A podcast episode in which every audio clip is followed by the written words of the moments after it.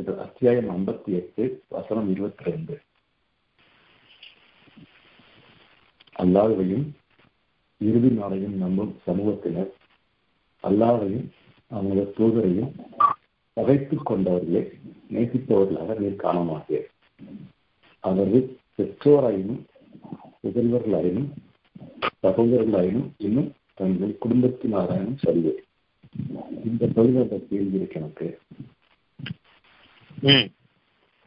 But இப்போ நம்ம நான் வந்து இதுல சத்தியத்தை ஏற்றுக்கிட்டு சத்தியத்தினுடைய பாதையில வாழணும் விருப்பத்தில் இருக்கும்போது என்னுடைய நெருக்கமான குடும்பத்தினரும் மேல வந்து ரொம்ப வெறுப்பு வச்சோட ரொம்ப சூழ்ச்சி முட்டி பண்ணிருக்காங்க நிறைய நிறைய டைம்ல சூழ்ச்சி பண்ணால் நமக்கு வந்து எனக்கு வந்து அவங்க மேல எந்த விதமான ஒரு நேசம் குறைஞ்ச மாதிரி தெரியல இப்போ எனக்கு என்ன இந்த இடத்துல அல்லாதையும் அவனை தூதரையும் பகைத்து கொண்டவர்களை நேசிப்பவர்களா நீ காண மாட்டீர் அப்படின்னு கேட்கும்போது எனக்கு அந்த இடத்துல வந்து நான் வச்சிருக்கிறது நேசமா இல்லை பாசங்கிற ஒரு அந்த ஒரு மாதிரியா இருக்கும் டவுட்டா இருக்கு சந்தேகமா இருந்துச்சு நான் அவங்க முழுக்க முழுக்க எதிர்த்து இருக்கும்போது சூழ்ச்சி பண்ணும்போது நான் வந்து The person you are speaking with has put your call on hold. சொல்லுங்க அப்போ இந்த நான் வந்து அவங்க அவங்க அவங்க மேல உள்ள ஒரு எனக்கு அந்த நேசம் அப்படிங்கிறது அப்ப இந்த இந்த வசனத்தின் பிரகாரம் வேத விதிக்கு எதிரா இருக்கா? அப்படிங்கிற மாதிரி எனக்கு கேட்கணும் சரி. வீட்டில் பாருங்க ம் வெயிட் அத்தியாயம் ஐம்பத்தி எட்டு வசனம் இருபத்தி ரெண்டு. அல்லாஹையும்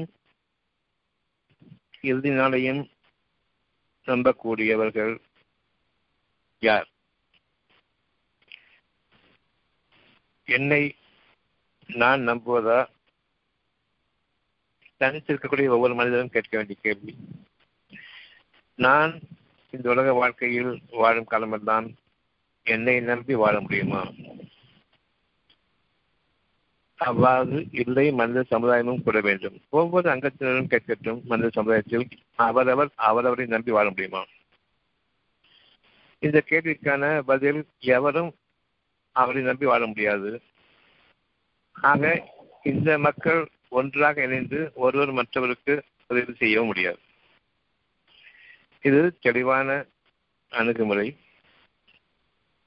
ஆக எவ்வளவு பெரும் கொடுக்க இருந்த போதும் சரி அவன் அனைவரும் தனித்தவர்கள். ஒருவர் மற்றவருக்கு உதவி செய்ய சிறிதும் தகுதியற்றவர்கள்.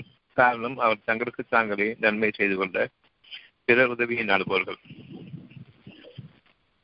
இது உண்மை எனில் நாம் ஒரு சமுதாயமாக ஆவதற்கு முன்பாக ஒரு குடும்பமாக வாழ்கின்றோம்.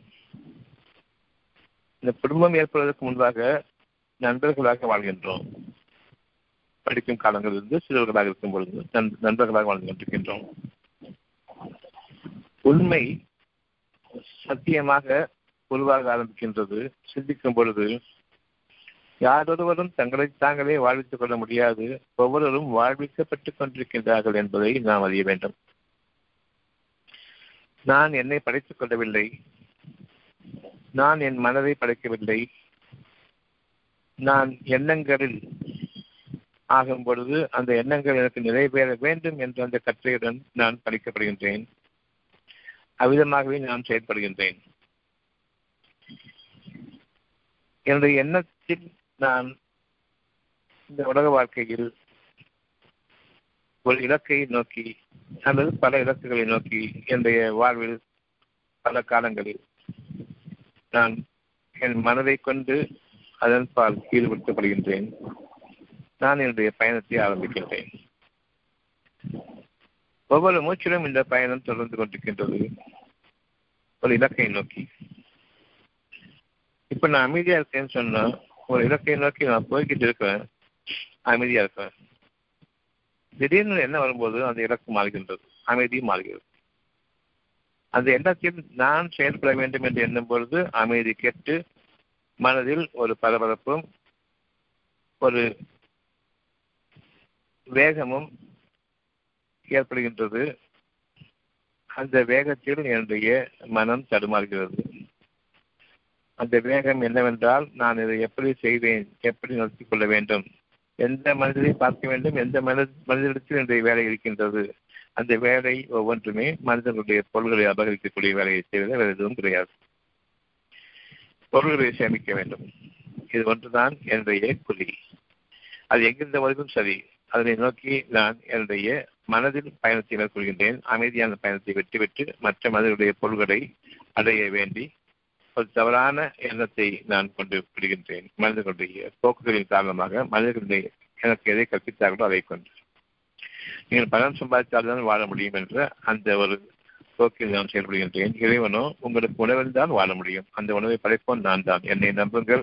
இறுதி நாள் வரையில் நான் உங்களை பாதுகாக்க போதுமானவன் உயர்வான வழிகளில் நீங்கள் எதற்காக படைக்கப்பட்டீர்களோ அந்த வழிகளில் நான் உங்களை செலுத்துகின்றேன். உணவு உங்களுக்கு இந்த உலக வாழ்க்கையின் ஆதாரமாக இருக்கும். இது அடிப்படை. அந்த உணவை படைப்பவர்கள் நாம் இல்லை. அந்த உணவுக்கான அவ்வளவு சுகமான இயற்கையினுடைய அனுகூலங்களையும் சாதகங்களையும் நான் உருவாக்குவதில்லை. வானங்களும் பூமியும் இணைந்த ஒரு இயற்கை இவற்றை உருவாக்கி கொண்டிருக்கின்றது. இந்த வானங்களையும் பூமியையும் கூட நான் உருவாக்கவில்லை. இது ஒவ்வொரு மனித சமுதாயத்தினுடைய அங்கத்தினருக்கும் பொருந்தும். மனிதன் பிறந்த நாள் முதலாக அவன் அடியும் நாள் வரையில். இந்த சத்தியத்தை நமக்கு உணர்த்தி கொண்டிருப்பவன் நான் ஒருவனை தவிர இல்லை. அல்லாஹ். எனவே நீங்கள் உங்களுடைய இறுதி நாள் வரையில் அந்த படைப்பாளனை நம்புங்கள். தனித்தனியான மனிதர்களாக நீங்கள் வாழுங்கள். இந்த அடிப்படையை நீங்க மனசுல வச்சுக்கணும். நீங்க வாழ்றது இப்போ எந்த மனிதரையும் நம்பி வாழ்றது நாகராஜ் வாழ்றது அதை போன்றே மற்றவர்களுக்கும் இருக்கும். குடும்பத்தினர் மீது எனக்கு பாசமும் இல்லை விரோதமும் இல்லை. ஆனால் அவர்களை நேசிப்பவர்களாகத்தான் நான் இருக்கின்றேன். நீங்கள் அவரிடமிருந்து எதனையும் அடைய வேண்டி அவரை நேசிக்க நேசிக்கவில்லை. அவர்களை நம்பி அவரிடம்தான் வாழ்க்கை இருக்கிறது அவர்தான் வாழ வைத்துக் கொண்டிருக்கின்றார்கள் என்ற அடிப்படையில் நேசிக்கவில்லை. நீங்கள் நம்பிக்கை கொள்வதோ இறைவன் ஒருவனை மட்டும்தான். தனித்தன்மையோடு வாழ்ந்து கொண்டிருக்கின்றீர்கள். இறைவன் உங்களை வாழ வைத்துக் கொண்டிருக்கிறார். இப்பொழுது உங்களுடைய பெற்றோர்கள் அவர்கள் உங்களை பெற்றவர்கள் உங்களுக்கு சிறு வயதிலிருந்தே உங்களை கவனித்தவர்கள் இறைவனுடைய அனுமதியை கொண்டு. ஆனால் அவர்கள் இறைவனை மறந்துவிட்டார்கள். உங்களை வளர்ப்பதற்கு இறைவன் அவர்களுக்கு உதவி செய்தான். அதனை மறந்துவிட்ட நிலையில் நீங்கள் வளர்ந்த பிறகு நீங்கள் அவர்களுக்கு உதவி செய்ய வேண்டும் என்று நினைக்கிறார்கள் நிச்சயமாக உங்களுடைய உதவி அவர்களுக்கு இருக்கும் நிலையிலேயே அவர்கள் உங்களை வெறுக்கின்றார்கள். காரணம் நீங்கள் அவர்களுடைய வழிமுறையை பின்பற்றவில்லை என்பதுதான். அவருடைய வழிமுறையோ மற்ற மனிதர்களை நம்பி வாழ்வது. மற்ற மனிதர்களுடைய வழிமுறைகளில் சிக்கிக்கொண்டு என்ன செய்வது என்று தெரியாமல் அவருடைய வாழ்க்கையில் பெருமை பெருமை ஒன்றுதான். என்னுடைய கூட்டத்திற்கும் என்னுடைய குலத்திற்கும் நான் பதில் சொல்ல வேண்டியிருக்கின்றது. இவன் இப்படி தலைமறை போய்விட்டான் என்று. என் கோயிலுக்கு வருவதில்லை மசூதிக்கு வருவதில்லை சர்ச்சுக்கு வருவதில்லை. நாமோ இப்படியே பழக்கப்பட்டு விட்டோம். மற்ற மனிதர்கள் கேட்கின்றார்கள் ஏன் வரவில்லை என்று கேட்கின்றார்கள். அவர்களுக்கு நான் பதில் சொல்ல முடியவில்லை. இதன் காரணமாக எனக்கு சமுதாயத்தில் ஒரு அந்தஸ்து குறைகிறது. அதன் காரணமாக பகைமை. ஆனால் ஒவ்வொருவரும் அறிகின்றோம். நாம் தனித்தனியாக படைக்கப்பட்டவர்கள் தனித்தனியே நாம் இறைவனிடம் மீட்ப மீட்கப்படுபவர்கள். இது எந்தவித சந்தேகமும் கிடையாது. ஒவ்வொருவரும் இங்கு கூட்டங்களாக வாழ்வது ஒருவர் மற்றொரு வாழ்கின்றார்கள். ஆனால் ஒருவர் தன்னையே வாழ்வதற்கு வாழ வைத்துக் கொள்வதற்கு வழி தெரியாதவர்கள் மற்ற மனிதர்களை நம்பி வாழ்பவர்கள் ஒவ்வொருவரும் இவ்விதமாகவே ஒருவருக்கொருவர் மறைமுகமாக பகைவர்களாகவும் வெளிப்படையாக நேரத்தை காட்டுவதாக இருக்கின்றார்கள். நீங்களோ அவர்களிடம் எந்த விதமான உதவியும் செய்யவில்லை. உங்களை பாதுகாத்துக் கொண்டிருப்பான் இறைவன் ஒருவன் தான் அவன் ஒருவன் போதுமானவன் இனியும் என் வாழ்க்கைக்கு என்று அந்த சத்தியத்தை கொண்டு வாழ்பவர்கள். நாம் மனிதர்களை நம்பி அவர்களுக்கு மோசம் செய்துவிட்டார்கள் என்று அவர்களுடைய குற்றங்களை கூறி பகைமை பாராட்டக்கூடாது. மனிதனை நாம் மன்னிப்பவர்களாக இருக்கின்றோம். அந்த அடிப்படையில் பெற்றோர்களை நாம் அதிகமாக நேசிக்கின்றோம் அவர்கள் மன்னிக்கப்பட வேண்டுமே என்பதற்காக. நம்முடைய வாழ்க்கையை அவர்கள் பார்க்கட்டும் என்பதற்காக. அவர்களை நாடி நான் வாழவில்லை என்பதை அறிவதற்காக வேண்டி. எதிர்பார்த்து அவர்களிடமிருந்து என் வாழ்க்கை இருக்கிறது என்று நம்பிக்கை கொண்டு வாழவில்லை. உங்கள் மீது இதன் காரணமாக எந்த குற்றமும் கிடையாது. மனிதர்களை நேசிப்பவர்களாக இருப்பதன் காரணமாக எந்த குற்றமும் இல்லை. அவர்கள் அறியாமையின் காரணமாக பகைமையை நம் மீது சாட்டுகிறார்கள் நாமோ அறிந்திருப்பதன் காரணமாக அந்த பகைமையை நீக்கிக் கொண்டு எதேச்ச எதேச்சையாக யதார்த்தமாக ஒரு மனிதரை பார்த்தால் எப்படி நாம் பழகுவோமோ விருப்பில்லாமல் விருப்பில்லாமல் அவ்விதமாகவே. அவருடைய குற்றங்களை நாம் மறந்துவிட்டோம். அதன் காரணமாக நேசத்தில் இருக்கின்றோம் இது எந்த தவறும் இல்லை. ஆனால் இங்கு அல்லாஹ் சொல்றது என்னன்னு சொன்னா அல்லாவையும் அவனது தூதரையும் பகைத்துக் கொண்டவர்களை. அவர்கள் பகைத்துக் கொண்டார்கள். அதன் காரணமாக உங்களை தகவல்களாக எண்ணுகின்றார்கள் நீங்களோ உங்களுடைய எண்ணத்தில் அவர்களை பின்பற்றவில்லை. ஆனால் நீங்கள் பகைவர்களாக மாறுவதற்கு முன்பாகவே இறைவனையும் அவனுடைய தூதரையும் நல்வழியையும் நேர்வழியையும் உள்ளத்திற்கு பொருத்தமாக இருக்கும் பொழுது உள்ளத்திற்கு முரண்படாமல் இருக்கும் பொழுது அதனை ஏற்றுக்கொண்டீர்கள். மனிதர்கள் மீது உங்களுக்கு பகை இல்லை. அவர்களோ மனிதர்கள் மீது பகை பாராட்டுகின்றார்கள். சொந்த மகனின் மீது அவர்கள் பகைமை பாராட்டுகிறார்கள். அவருடைய அறியாமையை குறிப்பதற்காக இறைவன் அவர்களை மன்னிக்க செய்கின்றான். அவர்களை மன்னித்து வாழ வைத்துக் கொண்டிருக்கின்றான். நான் பகைமை பாராட்டுவதற்கும் அவர்களை இறைவன் வாழ வைத்துக் கொண்டிருக்கின்றான். காரணம் இன்னமும் அவர்களுக்கு வாழ்க்கை ஒன்று அவர்கள் திருந்துவதற்கு நேரமும் இருக்கின்றது. நமக்கு இறைவன் அறிவிப்பது உங்கள் பெற்றோர்களுக்கு நன்மை செய்யுங்கள். அந்த நன்மை என்னவென்றால் நான் வாழ வைத்துக் கொண்டிருக்கும் பொழுது அவர்கள் உங்கள் மீது பகைமை பாட்டினாலும் நீங்கள் அவர்கள் மீது நேசம் கொண்டு நன்மையை கூறுபவர்களாக இருங்கள். அதுவரையில் நீங்கள் அவர்களை நெருங்கியிருக்கலாம். உங்களுடைய உபதேசங்களை அவர் கேட்டுக்கொண்டிருக்கும் வகையில் அவர்களை நெருங்கியிருக்கலாம் உங்களுடைய உபதேசங்களை அவர் கேட்கவில்லை உங்களுக்கு பகைமை பார்க்கும் பொழுது நாம் அவர்களுக்கு விலகி இருக்க வேண்டியது அவசியம். அவர்களுடைய பாவ சுமைகளை அவர்கள் அதிகரித்துவிட வேண்டாம். பெற்றோர்களுக்கு நன்மை செய்யுங்கள். இது ஒரு வகையிலான நன்மை. அவர்களுடைய கோபத்தையும் பகைமையையும் அதிகமாக்கிக் கொள்ளாமல் அவர்கள் விரும்புவது போன்றே நாமும் விலகி விடுவது நம் மீது கடமையாக்கப்பட்டிருக்கின்றது. இப்ராஹிம் நபி அவருடைய தந்தை அவர்களை வீட்டை விட்டு விரட்டி விடும் பொழுது என்னை விட்டு என் கண்களிலே படக்கூடாது. வெகு தொலைவுக்கு நெடுங்காலத்திற்கு சென்றுவிடு என்று அவர்கள் கூறுகின்றார்கள். அதற்கான பொருள் நீ என்னை பொறுத்தவரையில் இழந்தவன். நான் உனக்கு தந்தையும் இல்லை நீ எனக்கு பிள்ளையும் இல்லை என்ற அளவுக்கு அவர்கள் கூறும் பொழுது அவர்கள் விலகி கொண்டார்கள். உங்களுக்காக பாவமளிப்பு தேடுவேன் என்று கொண்டார்கள் அவ்வளவுதான். அந்த நேசம் இருக்கிறது. ஆனாலும் அதனையும் பின்னர் அவர் நிச்சயமாக இறைவனுக்கு விரோதி என்று தெரிந்த பின்னர் அவர்களுக்காக பாவமளிப்பு கேட்பதிலிருந்து விலகிக் கொள்கின்றார். இது இறைவனுடைய ஒரு தீர்மானமான முடிவான வழிகாட்டுதலாக இருக்கிறது. யார் தங்கள் இறைவனை நிராகரித்து விட்டார்களோ அந்த இறைவனை பின்பற்றுங்கள் என்று சொல்லக்கூடிய தூதரையும் வெறுக்கின்றார்களோ அவர்கள் உங்களுடைய நடுவேசங்களை மகனாக இருக்கும் கட்சி உங்களுடைய நடுவேசம் கேட்கும் வரையும் நீங்கள் நன்மை செய்ய வேண்டும் என்று விரும்பும் வரையும் நீங்கள் அவர்களோடு நேசத்தோடு இருப்பது உங்கள் மீது குற்றமில்லை. ஆனால் அவர்கள் உங்களை வெறுத்து உங்களுக்கு விரோதமாகவே செயல்படுவார்கள் நீங்கள் வாழ்வதையும் அவர்கள் விரும்ப மாட்டார்கள் என்று உங்களுடைய மனதுக்கு படுமானால் இப்ராஹிம் நபி செய்தது போன்று நாம் அவனை விட்டும் முற்றிலுமாக விலகி விடுவது நமக்கு இன்று அல்ல அறிவித்திருக்கக்கூடிய ஒரு நற்சொல்லும் நடுபேசமும் எச்சரிக்கையுமாகும் அல்லாஹையும் அவன் தூதரையும் பகைத்துக் கொண்டவர்களை நேசிப்பவர்களை காண மாட்டேன் அவர்கள் பெற்றோராயினும் புதல்வர்களாயினும் சகோதரர்களாயினும் இன்னும் தங்கள் குடும்பத்தினராயினும் சரியே நாம் தனித்தனியே படைக்கப்பட்டவர்கள் என்ற அந்த நிலைக்கு வந்துவிடுங்கள். யாருடைய உதவியும் தேவையில்லை யாருடைய பகைமையும் தேவையில்லை. நாம் விலகி இருப்பது நமக்கு தகைமையும் பாராட்டாது நேசத்தையும் கொடுக்காது அவரவர் அவர்களுடைய வழியில் இருப்பார்கள் அவர்களுடைய கஷ்ட நஷ்டங்களுக்கு அவர்களை துணையாளியாக தங்களுடைய பாவங்களுக்கு தாங்களே மன்னிப்பு செய்தவர்களாக ஆகும் முறையில் அவர்களை விட்டு விலகிவிடுங்கள். நெடுங்காலத்தில் விலகிவிடுங்கள். இது உங்களுடைய நம்பிக்கையை பாதுகாக்கும் இறைவனுடைய பொருத்தத்தை உங்களுக்கு கொடுக்கும். அத்தகையவர்களின் நெஞ்சங்களில் இறை நம்பிக்கையை உறுதி செய்துவிட்டான்.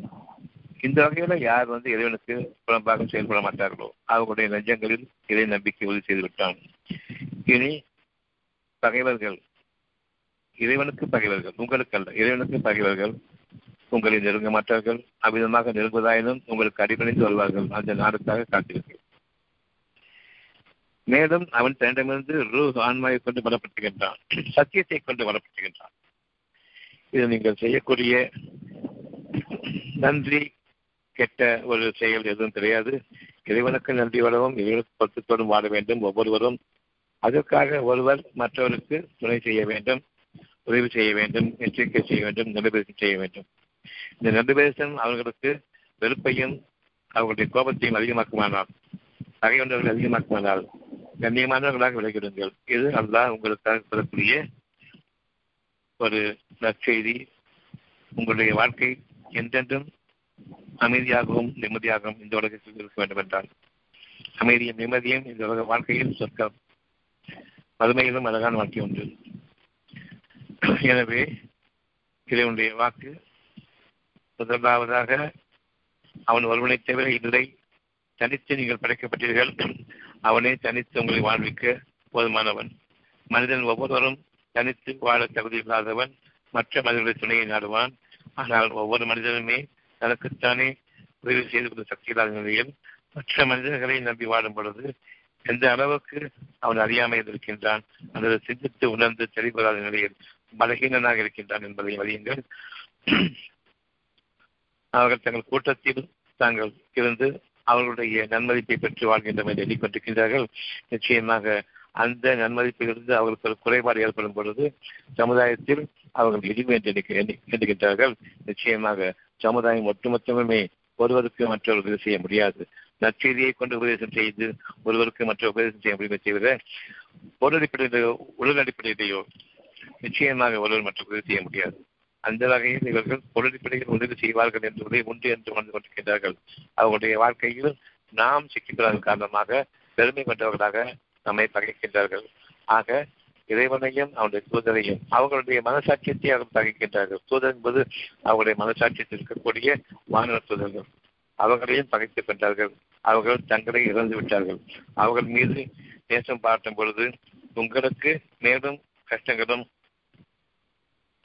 மறைவிதமான சூழ்ச்சிகளும் மறைவான தொந்தரவுகளும் உங்களுக்கு நிச்சயமாக ஏற்படும். அது அதன் காரணமாக உங்களுடைய நாளைய வாழ்க்கையில் இறைவன் உங்களை சோதிக்கும் பொழுது உங்களை உயர்வான நிலைக்கு பேசுவதற்காக சோதிக்கும் பொழுது இவர்களுடைய நெருக்கம் உங்களுக்கு பலகீனத்தை ஏற்படுத்திடும் ஆகவே நீங்கள் அவர்களை நேசிப்பவர்களாக காண மாட்டீர்கள் அவர்களை வெற்றும் விலகி இருப்பீர்கள் அவர்களுக்காக பாவனிப்பு தேடுவீர்கள்.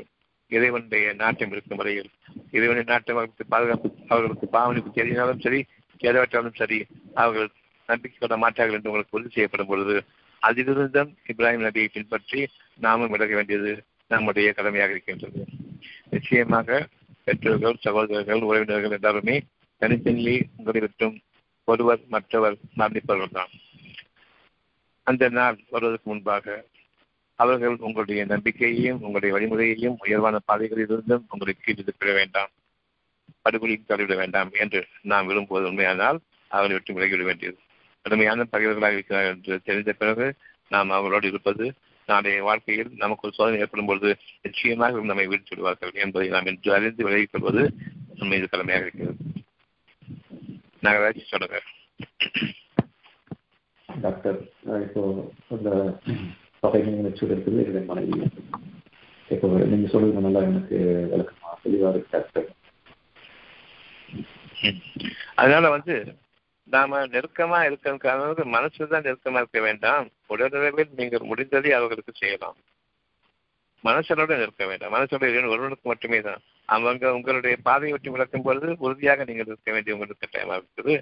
இந்த நேசமும் பாசமும் உங்களை இறைவனுடைய பாதை விட்டு விளக்கிவிடக்கூடாது மற்றபடி அவர்களுக்கு உதவி செய்வது அவங்களுக்கு சில உலகத்தினுடைய விஷயங்களை அவர்களுக்காக செய்து கொடு செய்து கொடுப்பது அவ்வளவும் உங்களுக்கு நன்மை.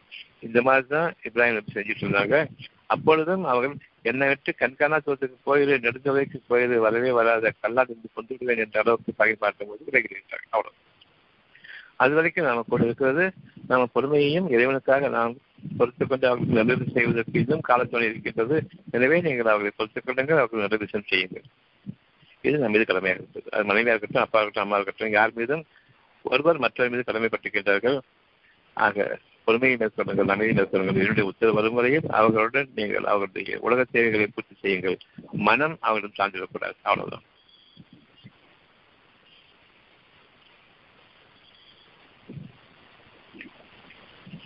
நாகராஜ் புரியுதா? புரிஞ்சு டாக்டர். நல்லபடியா இதுல வேற ஏதாவது கேள்வி இருக்கா?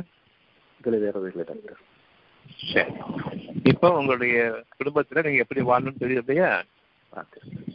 ஓப்பனாக ஓப்பனா நேரடியாக அவங்க உங்கள்கிட்ட வெறுப்பையும் பகைமையும் கொண்டு பாயாத வரைக்கும் நீங்க கூட இருக்கலாம். ஏன்னு சொன்னா சண்டையை விட சமாதானம் சிறந்தது. அவங்களுடைய எண்ணங்களை விட்டும் நீங்கள் விலகிவிடுங்கள் நேசத்தை விட்டு விலகிக் கொள்ளுங்கள் எண்ணங்களை விட்டு விலகிவிடலாம் அதன் காரணமாக அவர்கள் காரணம் அவர்கள் உங்களுக்கு எதிரிகளாக பகிரங்கமான விரோதியாக மாறுவதற்கு வகை இல்லாமல் இதை இறைவனாக்குகின்றான் உங்களுடைய ஈமானுக்கும் இறை நம்பிக்கைக்கும் எந்த குறைவும் இல்லாமல் பதவிகளால் நாம் உயர்த்தப்பட்டவர்களாக உயர்ந்து வருவோம். மற்ற மனித சமுதாயங்களும் உங்களை பின்பற்றுவார்கள். யாருக்கு தெரியும்? ஒரு நாள் உங்களுடைய பகைவர்கள் கெட்ட பகைவர்கள் கூட ஒற்ற நண்பர்களை போன்று ஆகிவிடுவார்கள். அது எட்டு இருபத்தி நாலு. அல்லா மனிதனுக்கும் அவன் இதயத்திற்குள்ளேயே இடையே ஆதிக்கம் புரிகின்றான். அவருக்கான ஒரு சோதனை காலம் வரும்பொழுது நிச்சயமாக அவர்கள் உங்களுடைய போதனைகளை ஏற்பார்கள் செவி சேர்ப்பார்கள். நினைவு கொள்வார்கள். அதன் பற்றி அவர்கள் உங்களுக்கு உற்ற நண்பர்களாக மாறுவதற்கும் வழி இருக்கின்றது. எந்த ஒன்றையும் நாம் சொல்ல வேண்டாம். பகைமை உச்சகட்டத்திற்கு போய் அது அடிமை ஏற்படுத்தக்கூடிய நிலைக்கு வரும்பொழுது விடைகளை சொல்கின்றான். அவ்வளவுதான். பொறுமையோடு விடைகளுக்கு தர்க்கமோ நீங்களோ விரோதிகளாக ஆகி உங்களுடைய பொறுமையிலிருந்து செய்தான் குறித்தாலும் செய்து வீணான பகைமையை வெறுப்பை வெளிப்படையாக உங்களுக்கு உள்ளிருக்கக்கூடிய பொறுமையை நீக்கி அந்த பெருக்கும் தன்மையையும் கோபத்தையும் சண்டையும் உருவாக்கிட வேண்டாம். இது இறைவனமிருந்துள்ள ஒரு பாதுகாப்புக்கான அறிவுரையும் நடைபெறுவோம் சரி. அத்தியம் நான்கு வசனம் எழுபத்தி ஆறு.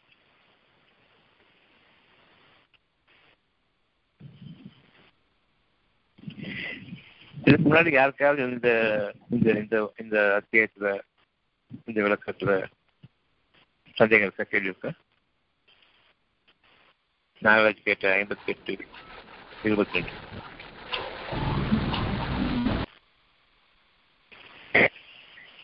எப்படி குடும்பத்தாருடன் நான் நம்பிக்கை கொண்டிருக்கும் பொழுது மற்ற குடும்பத்தார் நம்பிக்கை கொண்டவில்லை என்று இருக்கும் பொழுது எப்படி நாம் அவர்களுடன் பழகுவது எப்படி நாம் அவர்களுடன் உறவாடுவது எவ்விதம் நாம் சேர்ந்திருப்பது இல்லை ஏதாவது டவுட் இருக்கா எப்படி விலகுவது?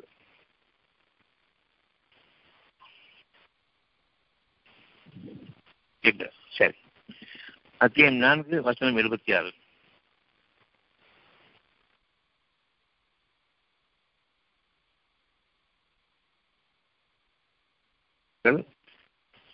அல்லாஹின் பாதையில் போர் புரிகிறார்கள் நம்பிக்கை கொண்டவர்கள் அல்லாஹின் பாதையில் போர் புரிகின்றார்கள் நிராகரிப்பவர்கள் ஷைத்தானின் பாதையில் போர் புரிகிறார்கள் ஆகவே நீங்கள் ஷைத்தானின் நண்பர்களுக்கு எதிராக போர் அறப்போர் மேற்கொள்ளுங்கள் நிச்சயமாக சைத்தானின் சூழ்ச்சி பலகீனமானது. சுகமான வாழ்க்கைக்கும் கலவரங்களாக இருக்கக்கூடிய மனதில் குழப்பங்களை கொண்டு வாழக்கூடிய வாழ்க்கை. இந்த இரண்டுக்கும் இடையே நாம் சுகமான வாழ்க்கையை நிச்சயமாக தேர்ந்தெடுப்போம். நம்பிக்கை கொண்டவர்கள் தன்னுடைய மனதின் சுகத்திலிருந்துதான் அகிலங்களில் இருக்கக்கூடிய இயற்கையின் சூழல் எனக்கு சாதகமாக அமைகிறது. எனக்கு ஏதுவாகவும் அமைகிறது. என்ற கற்பனைக்கும் அப்பாற்பட்ட அழகோடும் அமைகிறது என்பதை நாம் இறைவனுக்கு நன்றியோடு நினைவு கொள்கிறோம்.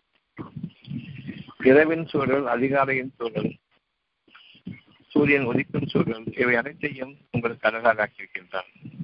உச்சி வேலை மந்தை பிறக்கும் சூழல் நமக்கு இறைவன் நன்மையாக்கவில்லை அதை விழுக்கச் செய்கின்றான் இந்த சூழல்களை மாற்றி மாற்றி அமைக்கின்றான் மேகங்களை கொண்டிருக்கின்றான் காற்றுகளை வீசச் செய்கின்றான் குளிரையும் குளிர்ச்சியையும் அமைக்கின்றான். இவை அனைத்துமே இயற்கையின் சூழல்கள் உங்களுக்காக இறைவன் படைக்கக்கூடிய அந்த மனதினுடைய சுகத்திற்காக மனம் இறைவன் பால் ஈர்க்கப்படும் என்று ஈர்க்கப்பட வேண்டும்.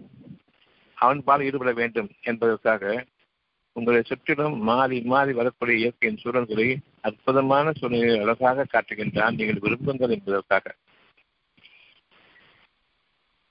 நம்பிக்கை கொண்டவர்கள் வானங்களையும் பூமியையும் அதன் அத்தாட்சிகளையும் அதன் அழகையும் இதை யார் படைப்பது எப்படி இவ்வளவு சுகம் கிடைக்கின்றது அந்த மனதிற்கு இருக்கக்கூடிய சுகம்தான் என்னுடைய வாழ்க்கையினுடைய அடிப்படையான சுகமும் இறுதி வரையில் அந்த சுகம்தான் என்னுடைய உடல் முழுமையையும் என்னுடைய இயற்கை முழுமையையும் ஆளுமைக்கு கொண்டு வர வேண்டும். அதனுடைய ஆளுமையில் நான் இருக்க வேண்டும். அந்த இயற்கையினுடைய சூழல் என்னை என்றென்றும் அரவணைத்துக் கொண்டிருக்க வேண்டும். இதனை இறைவன் எனக்கு அழகாக்கி தர வேண்டும் என்று நீங்கள் நம்ப வேண்டும் என்பதற்காக இவ்வளவு பிரம்மாண்டமான படைப்பை உங்களுக்காக படைத்திருக்கும் பொழுது நாமோ மனிதனை நம்பி வாழ்ந்து கொண்டிருக்கின்றோம். மனிதர்கள் காட்டக்கூடிய பொருள்களின் அடிப்படையில் வாழக்கூடிய வாழ்க்கை வாழ்ந்து கொண்டிருக்கின்றோம். இந்த பொருள்கள் செத்த ஜடங்களாக இருக்கின்றன.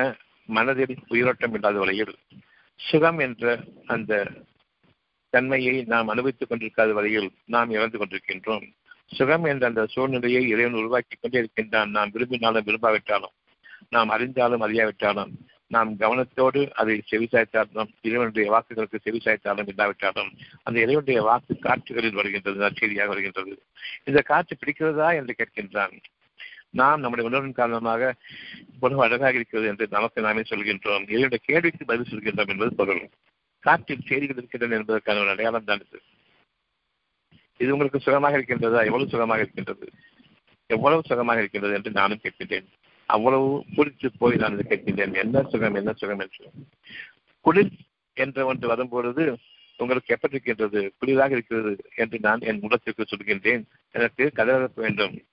எனக்கு ஆடைகள் வேண்டும் பொறுத்துக் கொள்ள வேண்டும். இவை அனைத்துமே உங்களுடைய இருதயங்களில் இறைவன் கேட்கும் கேள்விக்கு நீங்கள் சொல்லக்கூடிய பதில் அமைந்திருக்கின்றது. என்னுடைய உணர்வில் உணர்வு மூலமாக நான் பதில் சொல்லிக் கொண்டிருக்கின்றேன் என்று அறிய வேண்டும். அந்த பதிலை இறைவனுக்காக நான் சமர்ப்பிக்கின்றேன். இறைவன் எனக்கு கேள்விகளை கேட்கின்றான். நான் அவனுக்கு உரிய பதிலை சமர்ப்பித்துக் கொண்டிருக்கின்றேன். குளிர்ச்சி எனக்கு வேண்டும் குளிர் வேண்டாம் என்று இறைவன் அறிவிக்கும் பொழுது எனக்கும் அந்த உணர்வு தோன்றுகின்றது. இப்பொழுது எனக்கு குளிர் வேண்டாம் குளிர்ச்சி வேண்டாம். அதிகமாக வெப்பம் இருக்கின்றது. வெப்பம் வேண்டாம் எனக்கு. கதகதப்பு மட்டும் இருந்தால் போதும் என்று நான் எண்ணுகின்றேன். அந்த நான் எண்ணுகின்றேன் என்ற எண்ணத்தில் இறைவன் என் அறிவிப்பதை நான் ஏற்கின்றேன் என்று நாம் கொள்ள வேண்டும். அறிவில்லாதவர்கள் கேட்கின்றார்கள். ஏன் இது நம்மிடம் பேசுவது என்று இவ்வாறு தான் முன்பிருந்தவரும் கேட்டுக்கொண்டிருக்கின்றார்கள் என்றதும் கேட்பார்கள். ஆனால் உங்களுடைய எண்ணத்தில் செய்திகளாகவும் எச்சரிக்கைகளாகவும் உருவாகி கொண்டிருப்பது இறைவனுடைய வார்த்தைகள் அவனுடைய எச்சரிக்கைகள். அவனுடைய நடுவேசங்கள் அவனுடைய நற்செய்திகள் அவனுடைய வழிகாட்டுதல்கள் அவ்வளவையுமே நான் உணர்வாக சொல்லும் பொழுது நிச்சயமாக என் இறைவன் என்னோடு பேசிக் கொண்டிருக்கின்றான் என்பதை நான் அறிய வேண்டும். எந்த நேரமும் இறைவன் நம்மோடு பேசிக் கொண்டிருக்கின்றான் அந்த உணர்வுகள் மூலமாக. உணர்வு காற்றுகளின் மூலமாக நமக்கு அறிவிக்கப்படுகின்றது. ஒரு சுகமான காற்று வரும்போது மட்டும்தான் நம்முடைய மனம் மனிதர்களை விட்டு திசை திருப்பப்படுகின்றது நம்முடைய உள்ளத்தின் பக்கம். அவ்வளவு சுகமாக இருக்கிறது. ஒரு செகண்ட நான் மறக்கிறேன். அவ்வளவு விஷயங்களையும் மறக்கிறேன். அந்த சுகமான காற்று வரும்பொழுது. வெப்பத்தில் பொடுங்கி கொண்டிருக்கும் பொழுது ஒரு சுகமான காற்று எனக்கு அமைதியை தருகிறது என்பதை அறிய வேண்டும். அந்த குளிர்ச்சியான மேகம் ஒரு பொட்டு தண்ணீர் மழை நீராக வானத்திலிருந்து கீழே இறங்கும் பொழுது எல்லாவற்றையும் மறந்துவிட்டு வானத்தை பார்க்கின்றேன். அந்த பொழுது அந்த திரண்டுட்ட மேகங்கள் எனக்கு ஒரு கனப்படுகிற இந்த மனிதர்களுடைய வழிமுறைகளை விட்டு விலக்கி இறைவன் பக்கம் இருக்கின்றது. இதனை நான் பார்க்கின்றேன். இறைவன் பேசுகின்றான் பேசிக் கொண்டிருக்கின்றான். காற்றுகளில் அதில் நற்செய்தி இருக்கின்றது. சுகமான காற்றில் வெப்பமான காற்று வீசும் பொழுது இன்னும் நீங்கள் புழுக்கத்தில் ஆகின்றீர்கள். உங்களுடைய கவலைகள் அதிகமாகின்றன. உங்களுடைய மனச்சோர்வம் அதிகமாகின்றது. இறைவன் தன் பேச்சை நிறுத்தி கொண்டான் என்பது பொருள்.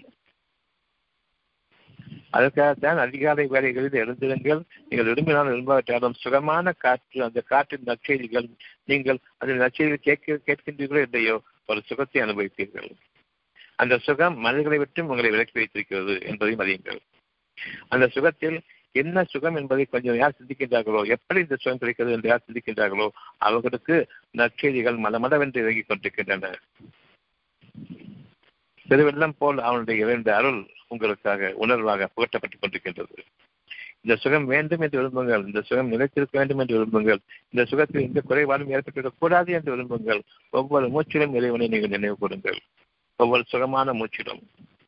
அந்த சுகமான மூச்சு என்றென்று விழித்திருக்க வேண்டும் என்று விரும்புங்கள். இந்த சுகத்தை நீங்கள் பொறுமையை கொண்டு பாதுகாத்துக் கொள்ளுங்கள். உங்களுடைய பகல் வேலைகளில் நீங்கள் வெப்பத்திற்குள்ளாகும் பொழுது மனித மூச்சு காற்றுகள் கிளம்பிவிட்டன எழுந்துவிட்டார்கள். அவருடைய மூச்சு காற்றுகள் வெப்பநிலை ஏற்படுத்திக் கொண்டிருக்கின்றன. உலகம் வெப்பமயமாதல் உலகம் வெப்பமயமாதல் என்று கூறிக்கொண்டிருக்கிறார்களே. இவர்களுடைய விரும்புவதன் காரணமாக இயற்கை மாறுகின்றது. இவர்களுடைய சுகத்தின் காரணமாக இயற்கையும் குளிர ஆரம்பிக்கின்றது குளிர்ச்செறிய ஆரம்பிக்கின்றது. ஒவ்வொரு செயலிலும் ஒவ்வொரு எண்ணத்தின் பின்னணி இருக்கின்றது. அந்த எண்ணம் எண்ணங்களாக சிதையாமல் இறைவன் ஒருவன் தான் எனக்கு சுகம் கொண்டிருப்பவன் அந்த சுகத்தில் நான் அகிலங்களையே மறக்கின்றேன் அந்த சுகத்தில் ஆகிய அவனுடைய ஒரு நடுபிரதேசத்தில் நான் இருக்கப்பட்டுகின்றேன் அந்த நடுபிரதேசம் எனக்கு சுகமான போக்காக இருக்கின்றது. என்று நான் அந்த காற்றிற்குரிய செய்தி அறிய வேண்டும். அந்த காற்றில் இதனுடைய வாக்குகள் என் விதத்தை நிரப்பிக் கொண்டிருக்கின்றன என்பதையும் நான் கவனிக்க வேண்டும். நம்பிக்கை கொண்டவர்கள் அல்லாவின் பாதையில் போல் புரிகின்றார்கள் இந்த எண்ணத்தை விட்டும் இந்த சுகத்தை விட்டும் நான் வெளியிடக்கூடாது என்று விரும்புவார்கள். ஆகவே மனிதர்களிடம் வரும்பொழுது அவர்கள் எச்சரிக்கையுடனும் கெட்ட பேச்சுக்கள் இந்த சுகமான காற்றை மீறி இவர்களுடைய வார்த்தைகளிலிருந்து வரக்கூடிய அந்த கெட்ட மூச்சுக்கள் வரக்கூடிய அந்த வார்த்தைகள் மனிதனுக்கு துரோகமாக வரக்கூடிய இறைவனுக்கு துரோகமாக வரக்கூடிய மனிதனுக்கு நயோஜகமாக ஒருவருக்கு ஒருவர் பழகி கொள்ளக்கூடிய இந்த வகையிலான பேச்சுக்கள் இருந்து நான் திட்டமாக விலகி இருக்க வேண்டும். என் மனம் எனக்காக செழுமையாக இருக்க வேண்டும் தவிர ஆதங்கங்களிலும் விரோதங்களிலும் கசப்புணர்வுகளிலும் ஆகிவிடக்கூடாது என்பதை பற்றி நான் எப்பொழுதுமே எச்சரிக்கையாக இருக்க வேண்டும். இந்த எச்சரிக்கையின் காரணமாக எனக்கு இன்னும் அதிகமாக நற்சிந்தனைக்காக வேண்டி காற்றுகள் என்னை நோக்கி வந்து கொண்டிருக்கும். அந்த காற்று உங்களுடைய சமுதாயத்திற்கே அழகான காற்றாக அமையும். அவர்களையும் உங்களை விட்டும் உங்களுடைய இருக்கிற பகையை விட்டும் அவர்களை அவர்களுடைய உடலின் பக்கம் திசை திருப்பம். அவர்கள் அறிய மாட்டார்கள். மனம் விரும்பிக் கொண்டிருக்கக்கூடிய பகைமையில் அவர்கள் கனவுகளாக நெருப்பு பிழம்புகளாக இருக்கக்கூடிய அளவுக்கு அவர்களுடைய கோபம் அதிகமாக போதிலும் சரி அவர்களுடைய அந்த கோபம் குளிர்ந்து யுத்த நெருப்பை அல்ல அணைத்துடுகின்றான் அவர்களுக்கும் உங்களுக்கும் பகைமையை நீக்கிடுகின்றான் அந்த கனப்பொழுது. இவ்வித வாழ்க்கையை நீங்கள் உங்களுடைய சுகமான வாழ்க்கைக்கு ஆதாயமாக விழுத்து ஏற்றுக்கொள்ள வேண்டியது உங்கள் மீது கட்டாயமாகிறது நம்பிக்கை கொண்டவர்கள் அண்டாவின் பாதையில் இவ்விதமாக எச்சரிக்கையோடு இருப்பதன் காரணமாகவும் இறைவனுடைய சுகத்திற்கு விரோதமாக நாம் சென்றுவிடக்கூடாது என்பதன் காரணமாகவும் அவர்கள் கவனத்தோடும் இருக்கின்றார்கள். நற்செய்திகளுக்கு குறைவில்லாமல் பார்த்துக் கொண்டிருக்கின்றார்கள். காற்றுகள் எப்பொழுதும் வீசிக் கொண்டிருக்க வேண்டும் என்று விரும்புவார்கள்.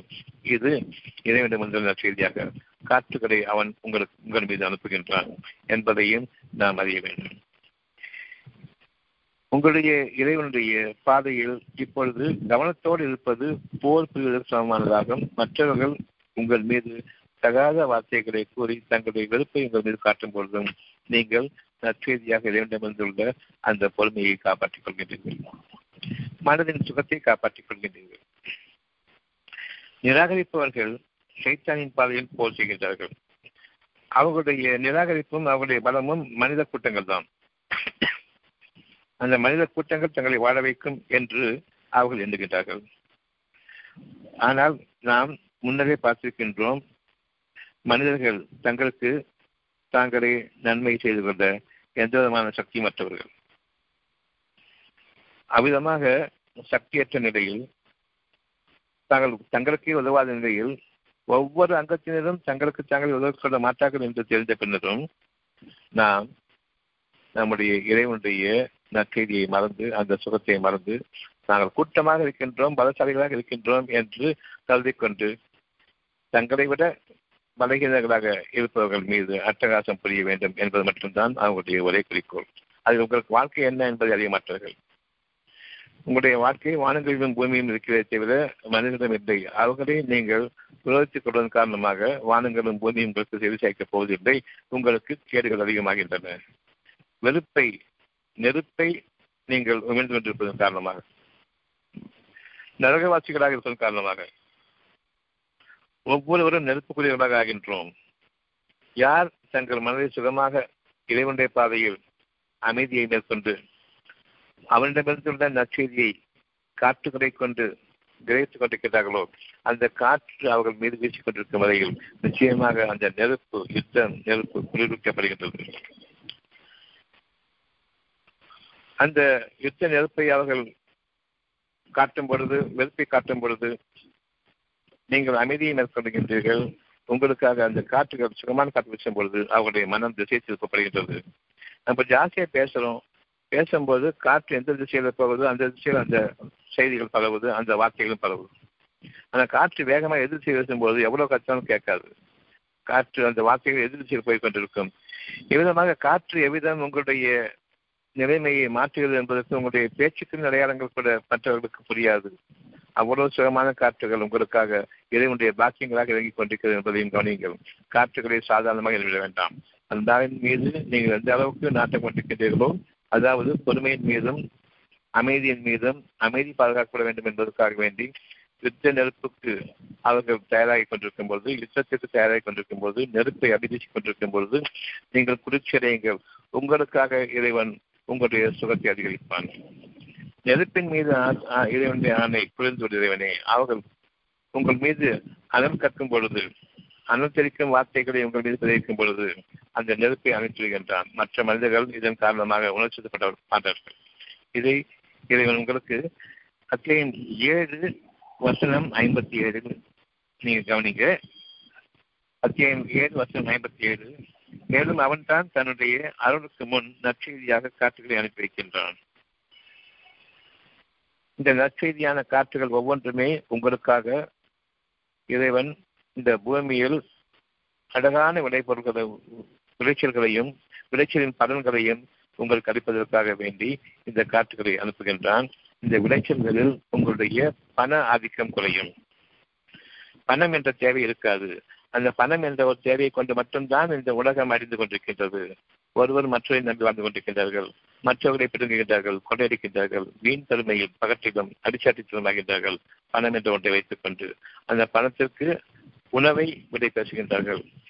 இதன் புரிகின்றான் அந்த உணவை நான் படைப்பவன். கனத்த மேகங்களை சுமக்கக்கூடிய இந்த காற்றுகளை நீங்கள் முதலில் அனுபவியுங்கள். இதன் மீது நாட்டம் கொடுங்கள். தொடரான மழையை உங்கள் மீது அவன் கொண்டு வருவான். நிச்சயமாக இது இறைவனுக்கு சுலபமானது. நீங்கள் அறியாத நிலையில் திடீரென உங்கள் மீது மேக கூட்டங்கள் கூடி உங்கள் மீது மழையாய் பொழிவிப்பதை நீங்கள் பார்க்கின்றீர்கள். ஆனால் அதில் இடியும் இருக்கின்றது மின்னலும் இருக்கின்றது.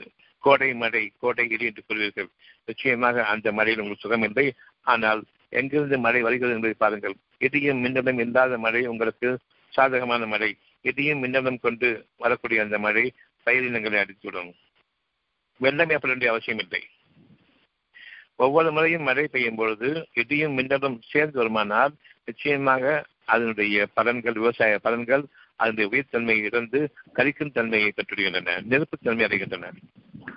அந்த இடியோடு கூடிய மழை இருக்கும் பொழுதுதான் எவ்வளவு மிதமாக பெய்தாலும் சரி அதில் ஒரு மிதமான பாதிப்பு உண்டு.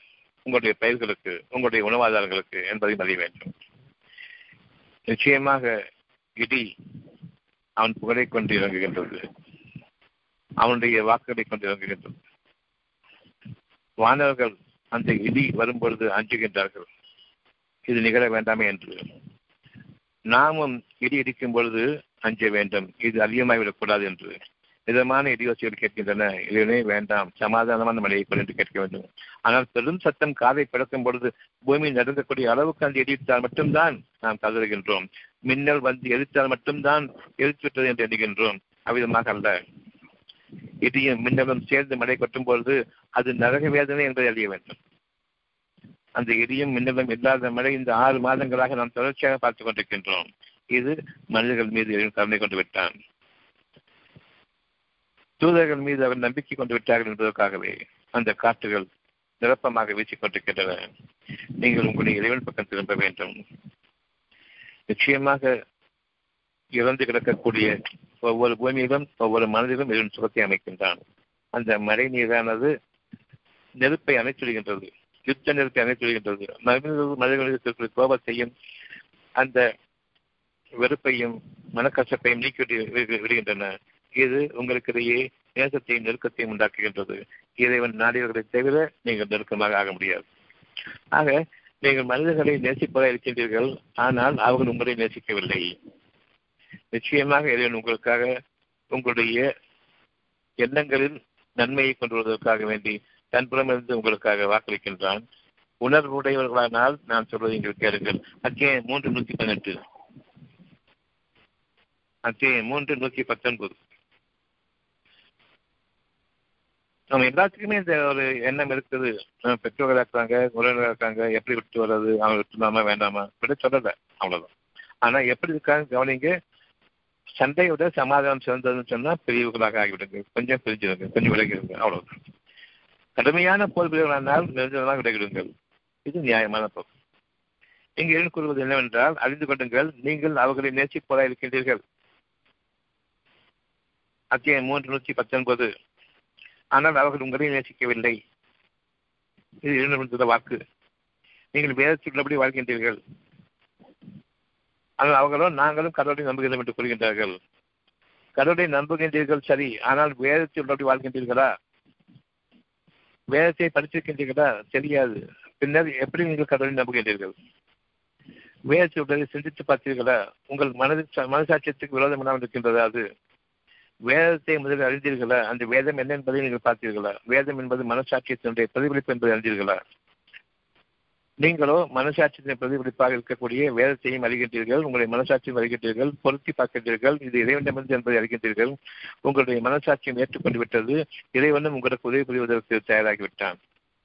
இந்த நிலையில் நாம் மனிதர்களை நேசிப்பதாக இருக்கின்றோம் அவர்கள் உங்களை நேசிக்கவில்லை என்று தெரிந்த பிறகு நமக்கு நாமே அநியாயம் செய்யும் விதமாக அவர்களை நேசிப்பதை அவர்களோடு நெருக்கமாகி விடுவதை இறைவன் விரும்புவதில்லை.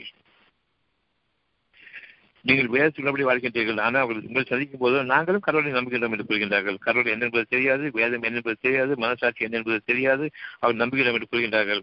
எனினும் அவர்கள் தனியாக இருக்கும் பொழுது உங்கள் மேல் உள்ள ஆசத்தின் காரணமாக விரல் நுனிகளை கழித்துக் கொள்கின்றார்கள். அந்த அளவுக்கு அவங்க வெறுப்பு இருக்குது உங்கள் மீது. நீங்கள் கூறுங்கள் உங்களுக்கு நீங்கள் நினைவுறுத்திக் கொள்ளுங்கள். அவர்கள் இறந்து விட்டவர்கள் அவர்கள் இறந்து விட்டவர்கள் அவர்கள் இன்னும் உயிரோடு இருக்கின்றார்கள். ஆனாலும் உங்களுடைய இறைவனுடைய வாக்கு அவர்கள் இனி வாழ்ந்தும் பிரயோஜனமில்லை. இந்த வகைக்கு இறைவனுடைய தீர்ப்பு காலன பிறகு நீங்கள் அவர்கள் மீது நன்மையை கொண்டு வாழும் பொழுது அவர்கள் உங்கள் மீது வெறுப்பை கொண்டு வாழும் பொழுது நிச்சயமாக இறைவன் அதை நேசிப்பதில்லை நீங்களும் ஒரு நேசிப்பதாக இருக்க முடியாது. முன்னூத்தி பதினெட்டு. மூன்று நூற்றி பதினெட்டு. நம்பிக்கை கொண்டவரே நீங்கள் உங்களை தவிர உங்களின் அந்தரங்க கூட்டாளிகளாக ஆக்கிக் கொள்ளாதீர்கள். ஒவ்வொருவரும் தனித்தனி முறையை அவர்களுடைய இருதயத்தோடு கலந்திருக்கட்டும் அவர்களுடைய எண்ணத்தோடு இணைந்திருக்கட்டும் அவர்களுடைய உணர்வுகளோடு அவர்களுடைய பரிமாற்றங்கள் இருக்கட்டும். அவர்கள் நெஞ்சங்கள் இறைவனை பற்றி திருப்தியாக இருக்கட்டும். உங்கள் ஒருவனை தவிர உங்களுக்குள் இருக்கக்கூடிய அந்த ஒருவனை தவிர அந்த கூட்டணிகள் வேண்டாம். உணர்வை தவிர உங்களுக்கு கூட்டணிகள் கிடையாது. இதை உடைய பேச்சுக்கள் நிகழ்ந்து கொண்டிருக்கின்ற உணர்வுகளாக காற்றுகள் மூலமாக அந்த உணர்வை தவிர உங்களுக்கு கூட்டணி கிடையாது. அவன் உங்களுக்காக இறுதி வரையில் உங்களுடைய ஞானங்களை உயர்த்துவான். மனிதனுடைய அறிவை மிஞ்சிய ஞானங்கள் தனித்து எப்படி இறைவனோடு வாழ வேண்டும்?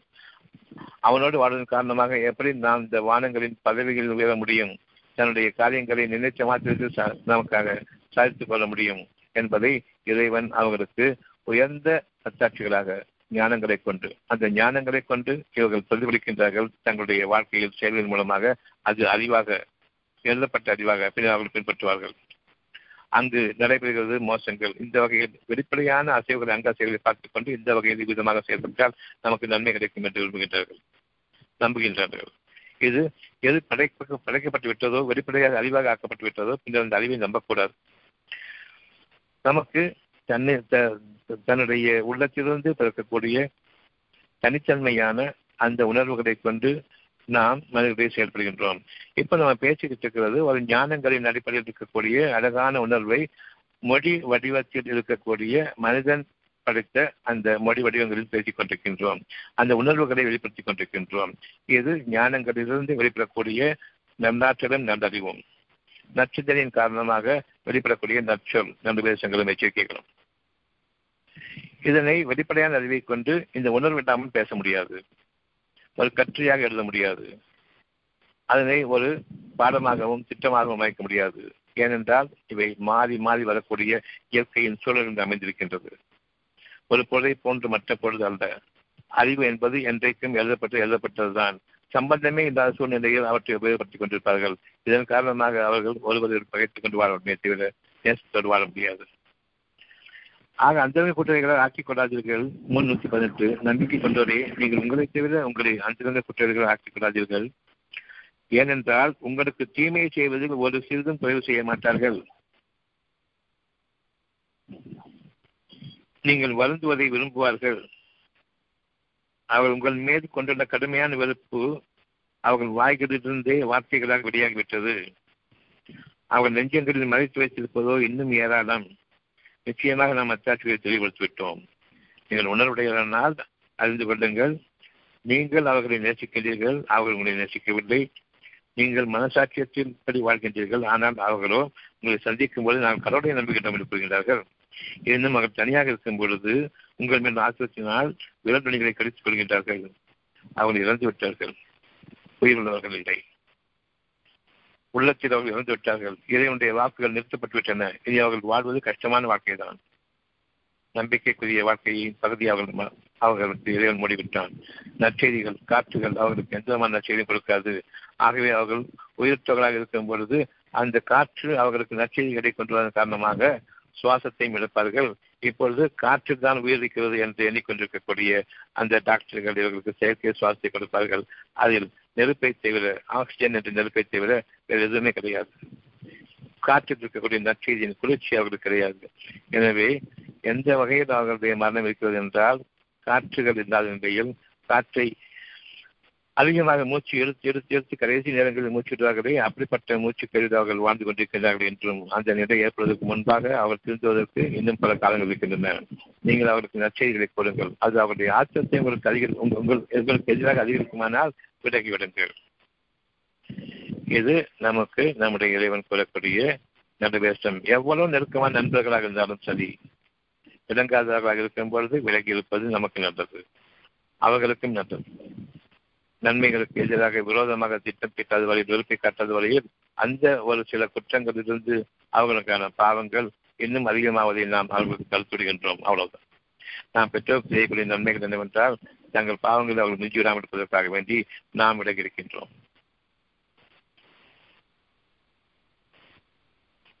இப்ப எனக்கும் என்னுடைய பெற்றோர்களுக்கும் ஏற்பட்ட அதே தகராறு எல்லாருக்கும் உண்டு. என்னை வெறுத்து ஒதுக்கிய பெற்றோர்களை போன்று எல்லாருக்கும் உண்டு. அதன் காரணமாக வீட்டை விட்டு விலகியும் போயிடல ஆனா அவங்கள விட்டு விலகி இருந்தோம் கூப்பிட்டா போறது அப்படின்னா இல்லை அவ்வளவுதான். மற்றபடி உள்ளத்தில் இருக்கக்கூடிய எந்த ஒரு விஷயத்திற்கும் அவர்கள் ஈடுபடுத்தக்கூடாது அவருடைய உடங்களுக்கு நற்செய்தி கூறுவதை தவிர அவர்களுக்கு அவர்களுக்கும் எனக்கு எந்த பேச்சுவார்த்தையும் கிடையாது. ஆகவே அவர்கள் என்னை அழைக்க மாட்டார்கள். நான் அவர்களுக்கு செவி சேர்க்க போவதும் இல்லை. தெளிவாக அறிந்த நிலையில் ஒருவர் மற்றவருடைய தேவை இல்லாமல் இதை வாழ வைக்கின்றான். அவற்றை தேவைகளுக்கு உதவிக்காக கூப்பிட்டால் போட்டடிப்பில் உதவி செய்துட்டு வாருங்கள். முடிந்துவிட்டது. உள்ளத்திற்குள் அஜக கூட்டாளியாக ஏற்றுக்கொள்ள வேண்டாம். இன்னைக்கு இந்த வாழ்க்கையினுடைய வழிமுறை நமக்கு எப்படி குடும்பத்தாரோடு வாழ்வது இறைவனுடைய கட்டளைகளை ஏற்று எப்படி வாழ்வது என்பதற்கான அடிப்படை ஆதாரம் புரிந்து கொண்டாகிவிட்டது. நாலு எழுபத்தி ஆறு அத்தியம் நான்கு வருஷம் எழுபத்தி ஆறு நம்பிக்கை கொண்டவர்கள் அல்லாவின் பாதையில் பொறுமையை கொண்டும் அமைதியை பாதுகாத்துக் கொள்ளும் விதமாகவும் இறைவனிடமிருந்துள்ள நற்செய்திகளை எந்த நேரமும் கிரகிப்பவர்களாகவும் அவர்கள் மீது தொடர்ந்து காற்று வீசக்கூடியதாகவும் அவர்களுடைய வாழ்க்கையில் அவர்கள் இறைவனை நம்பி விரும்பி அந்த அச்சாட்சிகள் நிரப்பமாக நிறைவேறி கொண்டிருப்பதையும் அவர்கள் கவனிப்பார்கள். எந்த அத்தாட்சியும் அவர்கள் குறைபட்டதாக இல்லை. இந்த காற்று வீசுகின்றதே இது உங்களுக்கு நற்செய்திகளின் அடையாளம். நிராகரிப்பவர்கள் மனித கூட்டங்களை நம்பி சேத்தனுடைய பாதையில் யாருடைய பலம் அதிகமாக இருக்கிறது என்பதை காட்டும் விதமாக ஒருவரை ஒருவர் பகைத்துக் கொண்டும் போர் புரிந்து கொண்டும் அதில் யார் வெல்பவர்கள் என்று அந்த அடிப்படையில் வாழ்வார்கள். யார் யாரை வீழ்த்துவது என்ற அடிப்படையில் வாழ்வார்கள். நம்பிக்கை என்றவர்களோ போரை எப்படி தவிர்ப்பது என்ற வாழ்க்கையில் வாழ்வார்கள். அமைதி கொண்டும் பொறுமையை கொண்டும். ஆகவே நீங்கள் சேத்தானின் நண்பர்களுக்கு எதிராக அமைதியை மேற்கொள்ளுங்கள் பொறுமையை மேற்கொள்ளுங்கள் சமாதானத்தை மேற்கொள்ளுங்கள். வார்த்தைகளை கொஞ்சமாக பிரயோகித்துக் கொள்ளுங்கள். சாந்தத்தையும் சமாதானத்தையும் அவர்களுக்கு எதிராக குற்றங்களை கூறாதீர்கள். சமாதானத்தை இறைவனுக்காக விரும்புங்கள். நிச்சயமாக சைத்தான்களின் சூழ்ச்சி பலகீனமானது. நீங்கள் போரை வெற்றி கொண்டு விட்டீர்கள். அவர்கள் போரில் யாரை வெல் யார் யாரை வெல்வது என்று காட்ட வேண்டும் என்ற அந்த வேகத்தில் வந்தார்கள். நீங்கள் போரையை வெற்றி கொண்டீர்கள். இது மனித சமுதாயத்தில் நீங்கள் கடைபிடிக்க வேண்டிய அழகான வழிமுறையாகும். ஏதாவது கேள்வி இருக்கா?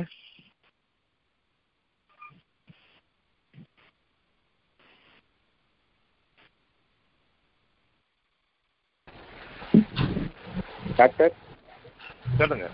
பாலசுப்ரமணியன் கடலூர்ல இருந்து பேசுறேன் டாக்டர். சொல்லுங்க. ஐம்பத்தெட்டு இருபத்தி ரெண்டு அடிப்படையில ஒரு விஷயம். ஒரு நம்பிக்கை கொண்ட ஒருத்தர் இருக்கிறாரு. எல்லாரையும் இறுதி நாளையும் ஏற்றுக்கொண்ட ஒருவர். இப்ப அவர் வந்து தாய் தந்தையர் பார்வையில மகனாக இருக்கிறாரு. அவரே வந்து மனைவியின் பார்வையில கணவராக இருக்கிறாரு. பிள்ளைகளின் பார்வையில தந்தையாக இருக்கிறாரு. இப்ப இவர் ஏற்றுக்கொண்ட நிலையில இவருக்கு எதிராக இருக்கக்கூடிய இந்த மூன்று உறவு முறைகள்ல எப்படி நாம பேணி கொள்ளணும் அப்படிங்கிறதுக்கு உண்டான விளக்கங்கள் இன்னைக்கு அழகா இறைவன் புறத்துல இருந்து அமைஞ்சது. இதே இடத்துல ஒரு நம்பிக்கை கொண்ட ஒரு பெண் இருக்கிறாங்க. அவங்க மனைவியா இருப்பாங்க அல்லது மகளா இருக்கலாம் அல்லது வந்து ஒரு சந்ததியாக இருக்கலாம். இப்ப இவங்க எந்த மாதிரியான ஒரு நெருக்கடியான சூழலுக்கு வரப்ப அவங்க எப்படி அதுல இருந்து பாதுகாத்துக் கொள்ளணும் அப்படின்றது இன்னும் உயிரோட்டமான விளக்கங்களாக தேவைப்படுது இதுல என்ன வேணும் உங்களுக்கு? மனைவியாக இருக்கிறாங்க. அதன் காரணமாக மனைவியாக பொருள் அடிப்படையில் இருக்காங்க. உள்ளத்தின் அடிப்படையில் இறைவனை நம்ம மட்டுமே நம்பியிருக்காங்களா? அவங்களும் நம்பியிருக்காங்களா? இல்ல அவங்க வந்து உள்ளத்தை அதாவது அந்த அந்த ஒரு மனைவி இருக்கிறாங்க நம்பிக்கை இறைவனை ஏத்துக்கிட்டாங்க இந்த வழிகள்ல. ஆனா அந்த வீடுகள்ல அவர் கணவர் வந்து முழுமையாக அவங்களுடைய நம்பிக்கைக்கு அந்த அடிப்படையில அவங்க ஒத்துக்கொள்ளல ஏற்றுக்கொள்ளல.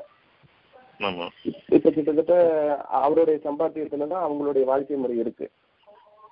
இப்ப அவங்க அடக்குமுறைக்கும் நிறைய கட்டுப்பாடுகள் விதித்தோம் இந்த வழிகள்ல அவர்களை வந்து வளர விடாத அளவுக்கு அல்லது பின்பற்றப்படாத அளவுக்கு நெருக்கடி கொடுக்கப்படுகிறது. ஒரு சிறைப்பறை மாதிரியே வீடுகள்ல அவங்க இருக்க வைக்கப்படுறாங்க. இது எல்லா வீடுகளும் இருக்குது நீங்க சொல்றது. அவ்வளவு வீடு- வீடுகளும் இருக்குது. இப்ப இறைவன் கூறுறது என்னன்னு சொன்னா நீங்கள் அவர்களை உங்களுடைய அந்தரங்க கூட்டாளிகளாக ஆக்கிக் கொள்ளாதீர்கள். உங்களை தவிர. அந்தரங்கத்துல அவங்களை விளக்கிடுங்க. அந்தரங்கத்துல அவங்களுடைய உள்ளத்துல அவங்களை ஏற்றுக்கொள்ளாதீங்க. உங்களுடைய வெளிப்படையான வாழ்க்கையில அவங்களுக்கு நீங்க அடிபணிஞ்சு போங்க ஆனா இறைவன் உங்களை பாதுகாத்து கொண்டிருக்கிறாங்கிறத மறந்துடாதீங்க. உங்களுக்கு ஒரு நல்ல வழி ஏற்படுற வரைக்கும் நீங்கள் பொறுமையாக இருங்க கொள்ளுங்க. அவங்களுக்கு அவ்வப்போது நீங்க நற்செய்தியில கூட்டிட்டு வாங்க. இங்க நீங்க உடல் அடிப்படையிலையும் பொருள் அடிப்படையிலையும் வாழ்ந்துட்டு இருக்கீங்க. உள்ளத்தின் அடிப்படைக்கு அவங்களை கொண்டு வந்து அவங்களுடைய வடிகளில் அவங்க இருக்கிறாங்களே நினைக்க வேண்டாம். உள்ளத்தை நீங்க பாதுகாத்து கொண்டிருக்கிறது இறைவனுக்கு தெரியும். இப்போ சாம மசூதிக்கு வந்தே ஆகணும்னு சொல்றாங்க சர்ச்சுக்கு வந்தே ஆகணும்னு சொல்றாங்க கோயிலுக்கு வந்தே ஆகணும்னு சொல்றாங்க நம்ம கூட போறோம். இங்க நீங்க இந்த மாதிரி சடங்குகள்லாம் பின்பற்றணும்னு சொல்றாங்க செய்கிறோம் இதுக்கு முன்னாடி செஞ்ச அடிப்படை வேலை இப்போ நான் இவங்களுடைய கட்டாயத்துக்கு நிர்பந்தத்துக்கு உள்ளாகி செய்யக்கூடிய காரியங்கள் வேறு நான் அதை மன்னிச்சிடுறேன். உங்களுக்கு எந்த விதமான குறைபாடுகளும் இதன் காரணமாக உங்களுடைய நம்பிக்கை இறை நம்பிக்கையின் அடிப்படையில் உங்களுக்கு நிகழக்கூடிய நன்மைகள் எதுவுமே குறையாது. இது இறைவனுடைய வாக்கு. இதுக்கு என்ன வேணும்? இப்ப வந்து ஒரு குடும்பத்துல கணவரா இருக்காங்கன்னா அவங்க தான் அந்த உலகத்தின் பார்வையில சம்பாத்தியத்திற்குரியவராக சாட்சிப்படுத்தப்படுறாங்க. அந்த சம்பாத்தியத்திலிருந்து வீட்டை நிர்வாகம் பண்ணக்கூடியவர்களாக பெண்கள் இருக்கிறாங்க. அந்த பெண்கள் இறைவனை ஏற்றுக்கொண்டு வாழறப்ப இப்ப அந்த அவர்கள் சம்பாத்தியம் தான் இவங்களுடைய வாழ்வாதாரமா இருக்கிறப்ப அவங்க ரெண்டு வகையிலும் இல்லாம அவர்கள் கொஞ்சம் சில சிரமங்களுக்கும் இல்ல ஏதாவது தங்களுக்கு ஏதாவது ஒரு நோய் ஒரு கஷ்டம் உண்டாச்சு அப்படின்னா எதை விட்டு இறைவன் அவர்களை நேர்வழி கொண்டு செலுத்தி இருக்கிறான் இப்ப உதாரணத்துக்கு மருத்துவமனை என்பது இல்லை என்ற அடிப்படையில இறைவனே போதுமானவன் என்ற அந்த உறுதித்தன்மையை சீர்குலைக்கும் விதமாக மருத்துவமனை என்ற ஒரு சில விஷயங்களை வந்து ப்ரெஷர் கொடுத்து அவங்கள மருத்துவமனைக்கு அழைத்து நெருக்கடி கொடுத்து அவங்கள வந்து துன்பப்படுத்தக்கூடிய ஒரு சூழலும் சில கணவன்மார்களால் உருவாக்கப்படுகிறது நம்பிக்கை கொண்ட பெண்களுக்கு. இப்ப இதெல்லாம் எப்படி வந்து அதுல பாதுகாப்பு தனக்குத்தானே நன்மை செய்து கொள்ளக்கூடிய நிலையில வேற யாரும் அதிகமா நன்மை செய்ய முடியாது. அதே மாதிரி தனக்குத்தானே தீமை செய்து கொள்ளக்கூடிய நிலையில மற்றவர்களுடைய தீமை பெருசு கிடையாது. இப்ப நீங்க வந்து உழவு கொடுமையான நோய்களை சம்பாதிச்சிட்டீங்க. இதிலிருந்து உங்களுக்கு விடுதலை செய்ய வழி இல்லை. இப்ப எதுவும் நம்புறீங்க. இறைவனுக்கு அனைத்தையும் நீக்கக்கூடிய அவ்வளவு பாதைகளும் தெரியும். இப்ப அவங்க கொண்டு போயிட்டு உங்கள்கிட்ட வந்து ஒரு மருத்துவமனையில சேர்க்கறாங்கன்னு சொன்னா நீங்க இறைவனுடைய பாதை பற்றி உங்களுடைய மனசு தான் நீங்க எங்க வளர்க்குறீங்க நீங்க? அவங்களுடைய சூழ்ச்சிகள் உங்களுக்கு எதுவும் செய்யாது. அவங்களுடைய தீமைகளும் உங்களுக்கு தீண்டாது. அவருடைய மருந்துகளும் உங்களுக்கு எந்த விதமான கேள்விகளும் விளைவிக்காது. இதை நம்புங்க. உங்களுடைய உள்ளம் தான் பாதுகாக்கப்பட்டதாக உங்களுடைய மனம் தான் பாதுகாக்கப்பட்டதாக இருக்கணும் தவிர உங்களுடைய உடலை பற்றி நீங்க இப்ப கவலைப்படாதீங்க. அவற்றை நிர்வகிக்க பேராற்ற கொண்டவன் இறைவன். ஒவ்வொரு பொருளின் மீதும் அவனுடைய அதிகாரம் இருக்கிறது. நீங்க நிர்பந்தப்படுத்தப்பட்டு விட்டு அவங்க மீது குற்றமே இல்லை. பிறகு எப்படி அவங்க பாதிப்பான் பொறுமையை கொண்டு நீங்க போங்க. அங்க அவங்க கூட்டிட்டு போனா அவங்களுடைய பாவம் உங்க பாவம் கிடையாது. உங்களுக்கு மனதுக்கு முழுமையான அமைதியை கொடுப்பான். இவங்களுடைய பண்ணிட்டாங்கன்னு பொருளடி பத்தி கஷ்டப்பட வேண்டிய அவசியம் கிடையாது. உங்களுடைய மனசுல எதுவும் ஒருத்தன் இருக்கிற அவனுடைய பாவனை கேட்டுட்டு இருக்கும்பொழுது உங்களுடைய சுகமான வாழ்க்கைக்கு அவன் பொறுப்பேற்றுக் கொள்கின்றான். உங்களை கடைசியாக மரணம் தீண்டும் பொழுதும் அமைதியை கொடுத்து மனதை அவன் கைப்பற்றிக் கொள்கின்றான். உங்களுடைய உயிரை பற்றி கவலைப்படாதீர்கள் உங்களுடைய உடலை பற்றி கவலைப்படாதீர்கள் உங்களுடைய உள்ளம் உங்களுடைய மனதோடு இணைந்திருப்பதை விரும்புங்கள் உங்களுடைய மனம் உள்ளத்தை நாடியே இருக்கட்டும். அங்க உங்களுடைய வாழ்க்கை இருக்க தவிர உயிர்லையும் உடல்லையும் உங்களுடைய வாழ்க்கை கிடையாது. இது வெளிப்படையான உலக அடிப்படையில் பார்த்து நீங்க மனசு சஞ்சப்பட வேண்டிய அவசியமே கிடையாது. ஆசிரியர்கள் சேர்க்கிறாங்கன்னு சொன்னா அது அவங்களுடைய பாவம். வேண்டாம் சொல்லும்போது சேர்க்கிறது அவங்களுடைய பாவம். நீங்க உங்களுடைய உள்ளத்தா உள்ளத்தின் காரணமாக மனம் அமைதியாக்கப்படுவீர்கள். எந்த காரணத்தை கொண்டு நீங்க சஞ்சலப்பட மாட்டீங்க.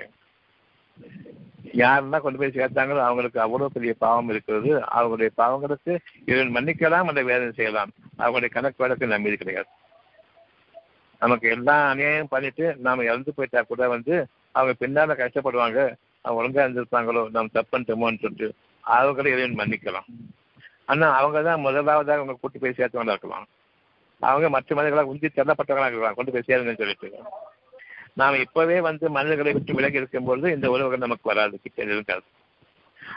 நம்முடைய பாவங்கள் தான் அவங்க நெருக்கமாக வச்சிருக்குது. நம்மளுடைய உள்ளங்கள்ல அவங்களுடைய தேவைகள் நமக்கு வேணுமே என்ற அந்த பாவம் இருக்குது. எப்போதுமே வந்து மனசுல எந்த விதமான மனிதர்களுடைய உதவியை கொண்டு வாழ்றவங்க என்ன வந்துதான் பாதுகாத்துக்கிட்டா போதும். ஒரு சின்னப்பொழுது கணவனாக இருக்கட்டும் மனைவியாக இருக்கட்டும் பிள்ளைகளாக இருக்கட்டும் யாராக இருக்கட்டும் மனிதர்களுடைய உதவி வேண்டாம் இதை வேண்டாம். இன்னைக்கு இப்போ நம்ம நம்முடைய மனசை கொண்டு சொன்னோம் இந்த மாதிரி தேவைகள் நமக்கு நிகழாது நம்முடைய நம்முடைய கட்டளைக்கு மக்கள் அடிபணிவாங்க சுற்றி இருக்கக்கூடிய நம்முடைய மக்கள் அடிபணிவாங்க ஏற்றுக்கூடிய நம்முடைய நமக்கு விரோதமாக செய்ய மாட்டோம். அதனால நமக்கு கொஞ்சம் பலகீனம் இருந்ததன் காரணமாக இது நடக்குது. நமக்கு பலகீனம் இல்லாமல் உறுதியாக இருந்துச்சுன்னா ஒருபோதும் நடக்காது. அப்படி நடந்து விட்டாலும் சரி உங்களுடைய பலகீனத்தை மன்னிப்போன் இறைவன். உங்களுக்கு எந்த விதமான மனசங்கலத்தை கொடுக்க மாட்டான். நீங்க ஆஸ்பத்திரி இருந்தாலும் சரி எங்க இருந்தாலும் சரி. வீட்டுல கணவனுக்கு அடங்கிய மனைவியாக அடக்கப்பட்ட மனைவியாக இருந்தாலும் சரி அடங்கின மனைவியாக இருக்கணும் அடக்கப்பட்ட மனைவியாக. இதற்கு மட்டுமே நாம் அடக்கப்பட்டவர்களாகும். அடங்கியவர்களாக இருக்கணும். இங்கே வெளிப்படையாக நம்ம அடக்கப்பட்டிருக்கணும். நாம எந்த நம்ம கஷ்டம் கிடையாது. ஒன்றும் கிடையாது. புரியுதா? புரியுது டாக்டர். ஆ. அப்ப அதான் இதற்குண்டான இப்ப மேலான விளக்கங்கள் கொடுத்திருக்கு இப்ப இதை வந்து ஒரு ஒரு வசனத்துல இருந்து இப்ப நம்ம பாக்குறோம் டாக்டர்.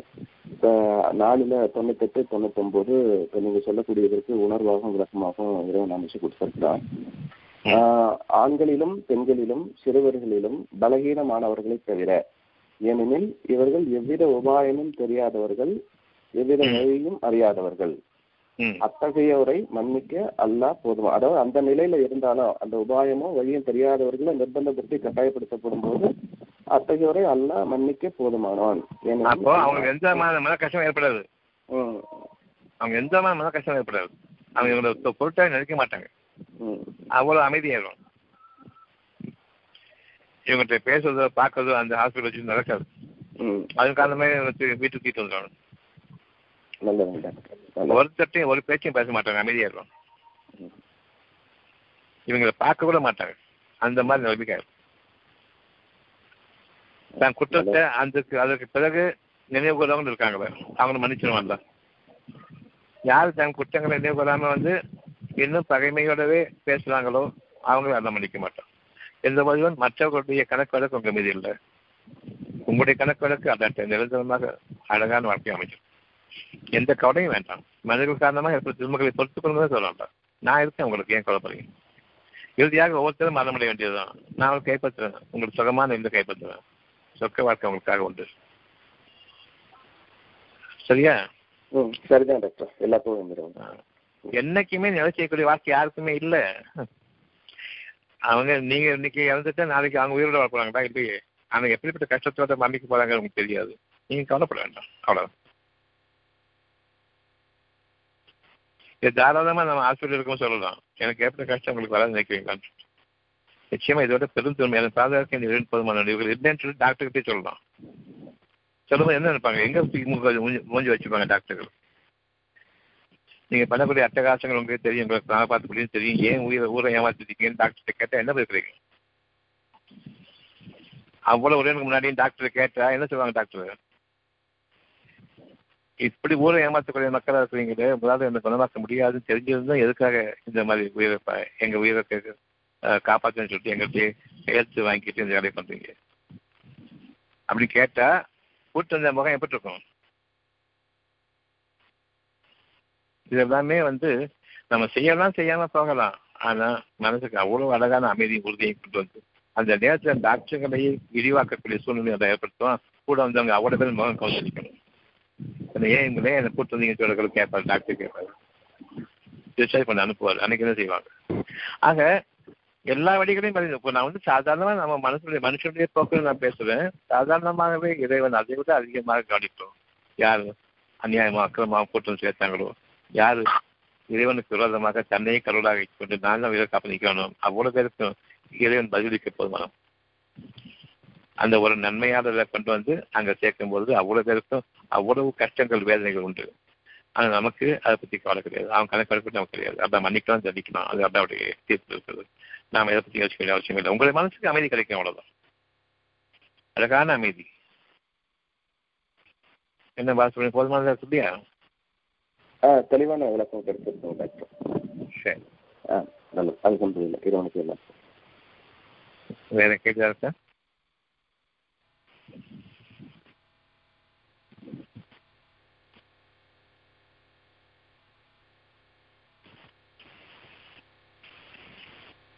இது சம்பந்தமா கேள்வி இருக்குதா? யாருக்கும் இல்லை